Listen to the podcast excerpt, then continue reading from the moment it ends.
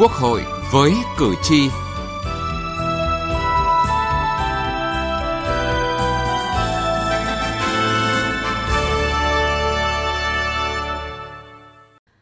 vị và các bạn, thực hiện các nghị quyết của Ủy ban Thường vụ Quốc hội về việc sắp xếp các đơn vị hành chính cấp huyện, cấp xã trong giai đoạn hai nghìn không trăm mười chín đến hai nghìn không trăm hai mươi mốt, cả nước đã giảm được ba nghìn bốn trăm ba mươi bảy cơ quan ở cấp xã và bốn trăm hai mươi chín cơ quan ở cấp huyện. Quá trình thực hiện sắp xếp các đơn vị hành chính cấp huyện, xã trên quy mô toàn quốc trong giai đoạn hai nghìn không trăm mười chín đến hai nghìn không trăm hai mươi mốt đã mang lại nhiều kết quả tích cực. Mục tiêu cuối cùng là nâng cao năng lực, hiệu quả quản lý nhà nước. Đó là nhấn mạnh của Chủ tịch Quốc hội Vương Đình Huệ tại phiên họp thứ mười lăm của Ủy ban Thường vụ Quốc hội khi cho ý kiến vào báo cáo giám sát chuyên đề việc thực hiện các nghị quyết của Ủy ban Thường vụ Quốc hội về việc sắp xếp các đơn vị hành chính cấp huyện, cấp xã giai đoạn hai nghìn không trăm mười chín đến hai nghìn không trăm hai mươi mốt. Chương trình Quốc hội với cử tri hôm nay đề cập nội dung này.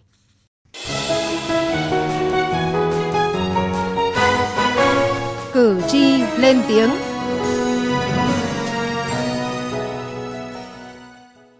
Thưa quý vị và các bạn, thực hiện nghị quyết ba mươi bảy của Bộ Chính trị về sắp xếp đơn vị hành chính cấp huyện, cấp xã, tỉnh Hà Tĩnh là một trong những địa phương có số xã được sắp xếp sáp nhập nhiều nhất, tám mươi trên hai trăm sáu mươi hai xã, sau hơn hai năm sáp nhập. Hiệu quả hoạt động tại các xã mới ở Hà Tĩnh cho thấy tính đúng đắn của nghị quyết này, ghi nhận của phóng viên Đài Tiếng nói Việt Nam. Địa bàn bá xã tập trung lại một thì hơi đồng tỷ đấy, cán bộ đấy thì làm nhiệt tình, đi đến tân dân để làm phục vụ tất cả những việc chỉ dân yêu cầu. Cái vấn đề gì mà dân hiểu thì họ phải giải thích lại cho biết. Đây là chia sẻ của bà Nguyễn Thị Quế, thôn Trường Thủy, xã Kim Hoa, huyện Hương Sơn về hoạt động của bộ máy đơn vị hành chính mới. Xã Kim Hoa sau hơn hai năm sáp nhập. Theo bà Quế, diện mạo của xã mới với hệ thống giao thông nhanh chóng được kết nối, các công trình trụ sở được cải tạo, sử dụng đúng mục đích và đặc biệt là tinh thần phục vụ của cán bộ xã, thôn đã giúp người dân yên tâm phát triển kinh tế. Kim Hoa là xã mới của huyện Hương Sơn được thành lập từ ba xã Sơn Thủy, Sơn Mai và Sơn Phúc theo nghị quyết tám một chín ngày hai mươi mốt tháng mười một năm hai nghìn không trăm mười chín của Ủy ban Thường vụ Quốc hội. Ông Phan Văn Đoài, Chủ tịch xã Kim Hoa cho biết, sau khi sáp nhập, với diện tích lớn trên bốn mươi sáu ki lô mét vuông là điều kiện tốt để địa phương quy hoạch lại đất đai, đặc biệt là lợi thế về vườn đồi, kinh tế trang trại. Trong công tác cán bộ, bộ máy được tinh gọn và hoạt động hiệu quả hơn. Đối với Kim Hoa thì trong thời gian vừa rồi thì được quyền đánh giá rất cao tất cả các cái lĩnh vực. Đối với xã thì bộ máy là ổn định dân và đáp ứng được theo cái yêu cầu đề ra. Đặc biệt ấy, trong thời gian vừa qua là phát huy được cái khả năng, năng lực sở trường của từng cá nhân và cả công chức viên chức. Đối với công việc được giao thì luôn hoàn thành xuất sắc nhiệm vụ. Tương tự, tại xã Việt Tiến, huyện Thạch Hà, sau hơn hai năm sáp nhập từ ba xã Phù Việt, Thạch Tiến và Việt Xuyên, đánh giá của người dân và các cấp chính quyền cho thấy sự đúng đắn của chủ trương này. Ông Phạm Nam Anh, bí thư xã Việt Tiến, huyện Thạch Hà cho biết, nếu như trước đây, ba xã có gần chín mươi cán bộ công chức cấp xã. Qua tinh giản sắp xếp, hiện xã mới còn bốn mươi tám cán bộ công chức. Sau sáp nhập xã, mặc dù cán bộ ít hơn và cung đường đi lại xa hơn, nhưng hoạt động phục vụ người dân lại cao hơn trước. Theo ông Phạm Nam Anh, bài học kinh nghiệm rút ra là chất lượng và ý thức phục vụ của người cán bộ là vấn đề quyết định. Thực tế vận hành trong hơn hai năm vừa qua thì chúng tôi thấy rằng và được nhân dân đánh giá sau sáp nhập, chất lượng phục vụ của nhân dân, đặc biệt là giao dịch một cửa, giải quyết các giấy tờ, sổ sách, hồ sơ, rồi an ninh trật tự, rồi các cái việc giải quyết là nhanh gọn và hiệu quả hơn. Cái sáp nhập mục đích cuối cùng đó là số lượng người giảm, những chất lượng người ta tính gọn nhưng mà phải hiệu lực hiệu quả. Giám đốc Sở Nội vụ Hà Tĩnh Phan Thị Tố Hoa cho biết, thực hiện đề án sắp xếp các đơn vị hành chính cấp xã giai đoạn hai nghìn không trăm mười chín đến hai nghìn không trăm hai mươi mốt, tỉnh Hà Tĩnh sắp xếp tám mươi trên hai trăm sáu mươi hai xã. Sau sắp xếp, tỉnh Hà Tĩnh giảm bốn mươi sáu đơn vị hành chính cấp xã, hình thành ba mươi tư xã mới, tinh giản được trên một nghìn ba trăm cán bộ công chức cấp xã và người hoạt động không chuyên cấp xã cũng như giảm chi thường xuyên. Qua sáp nhập đã sàng lọc và lựa chọn được đội ngũ cán bộ chất lượng, có chuyên môn, trình độ phục vụ người dân ngày một tốt hơn. Nhìn chung ấy, thì các địa phương sau sắp xếp về cái việc giải quyết thủ tục hành chính ấy, là cũng tạo điều kiện thuận lợi để người dân hài lòng. Tuy nhiên á, thì người dân cũng có một số cái khó khăn hơn, đó là so với các cái xã trước đây thì vì nó nhỏ, từ nhà cho đến trụ sở xã thì gần hơn, cho bây giờ thì có xa hơn, nên là bước đầu thì cũng có những cái khó khăn, nhưng mà cho đến thời điểm này thì chúng tôi thấy rằng là người dân đồng thuận và ủng hộ về chủ trương này. Từ nghị trường đến cuộc sống. Thưa quý vị và các bạn, thực tế sau hơn hai năm hoạt động của các đơn vị hành chính cấp xã mới tại Hà Tĩnh cho thấy chủ trương sắp xếp sáp nhập các xã không đủ quy mô diện tích và dân số là hoàn toàn đúng đắn. Theo báo cáo kết quả giám sát chuyên đề về thực hiện các nghị quyết của Ủy ban Thường vụ Quốc hội về việc sáp xếp các đơn vị hành chính cấp huyện, cấp xã trong giai đoạn hai nghìn không trăm mười chín đến hai nghìn không trăm hai mươi mốt, sau đợt sáp xếp đã giảm được tám đơn vị hành chính cấp huyện và năm trăm sáu mươi mốt đơn vị hành chính cấp xã, giảm được ba nghìn bốn trăm ba mươi bảy cơ quan ở cấp xã, bốn trăm hai mươi chín cơ quan ở cấp huyện. Đã tiết kiệm chi ngân sách nhà nước trong giai đoạn hai nghìn không trăm mười chín đến hai nghìn không trăm hai mươi mốt trên hai nghìn tỷ đồng.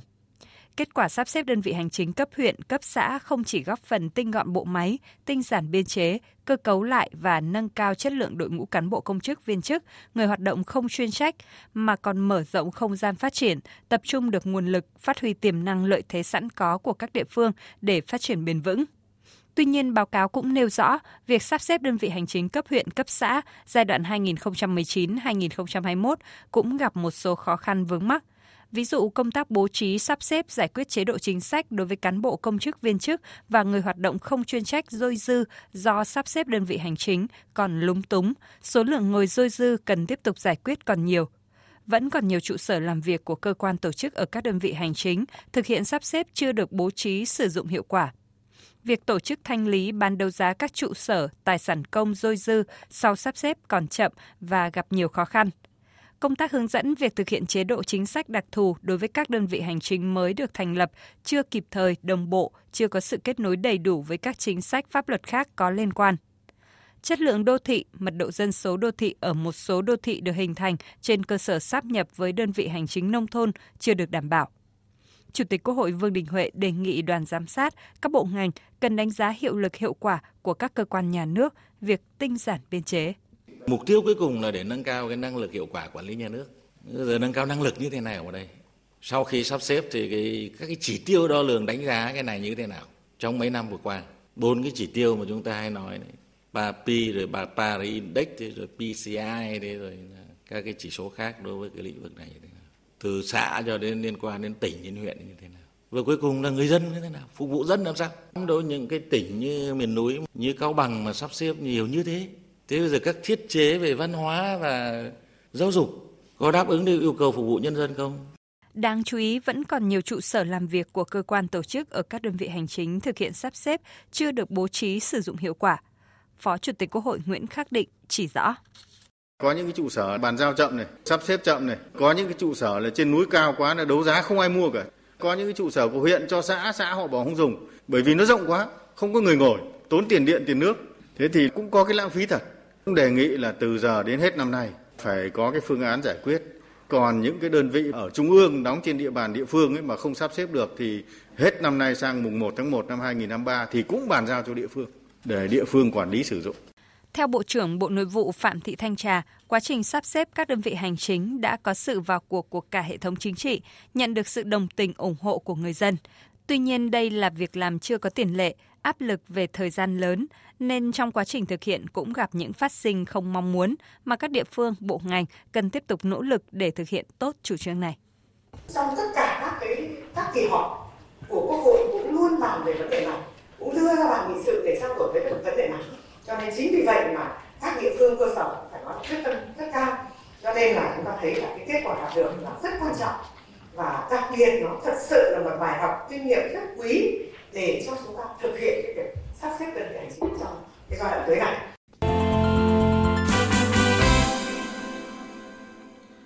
Thưa quý vị và các bạn, một vấn đề nữa cũng đặt ra đó là sắp xếp, sáp nhập đơn vị hành chính nông thôn vào đơn vị hành chính đô thị cần tránh những trường hợp coi là phường nhưng bên trong thì vẫn là xã, có kế hoạch, lộ trình đầu tư nhằm đảm bảo các tiêu chí đô thị sau sáp nhập. Báo cáo giám sát chuyên đề việc thực hiện các nghị quyết của Ủy ban Thường vụ Quốc hội về việc sắp xếp các đơn vị hành chính cấp huyện, cấp xã trong giai đoạn hai nghìn không trăm mười chín đến hai nghìn không trăm hai mươi mốt cho thấy, sau khi sáp nhập giữa đơn vị hành chính là đô thị với đơn vị hành chính là nông thôn thì chưa đảm bảo đạt được năm mươi phần trăm tiêu chí về đô thị. Ông Bùi Hồng Minh, Thứ trưởng Bộ Xây dựng cho rằng hiện nay thì cũng đang rà soát đánh giá để mà rà soát lại cái tiêu thức, tiêu chí và cũng thống nhất trong cái chỉ đạo chung của Quốc hội và Chính phủ là cái câu chuyện mà tồn tại về việc nợ tiêu chí chưa đủ, đủ tiêu chí tiêu chuẩn điều kiện thì sắp tới là phải nên chấm dứt. Các ý kiến cũng đề nghị Chính phủ, các bộ ngành tiến hành rà soát các quy hoạch đã có, khẩn trương tổ chức lập, điều chỉnh quy hoạch đô thị, chương trình phát triển đô thị ở các đơn vị hành chính đô thị hình thành do sáp nhập với đơn vị hành chính nông thôn và bố trí nguồn lực, kinh phí hợp lý cho công tác này.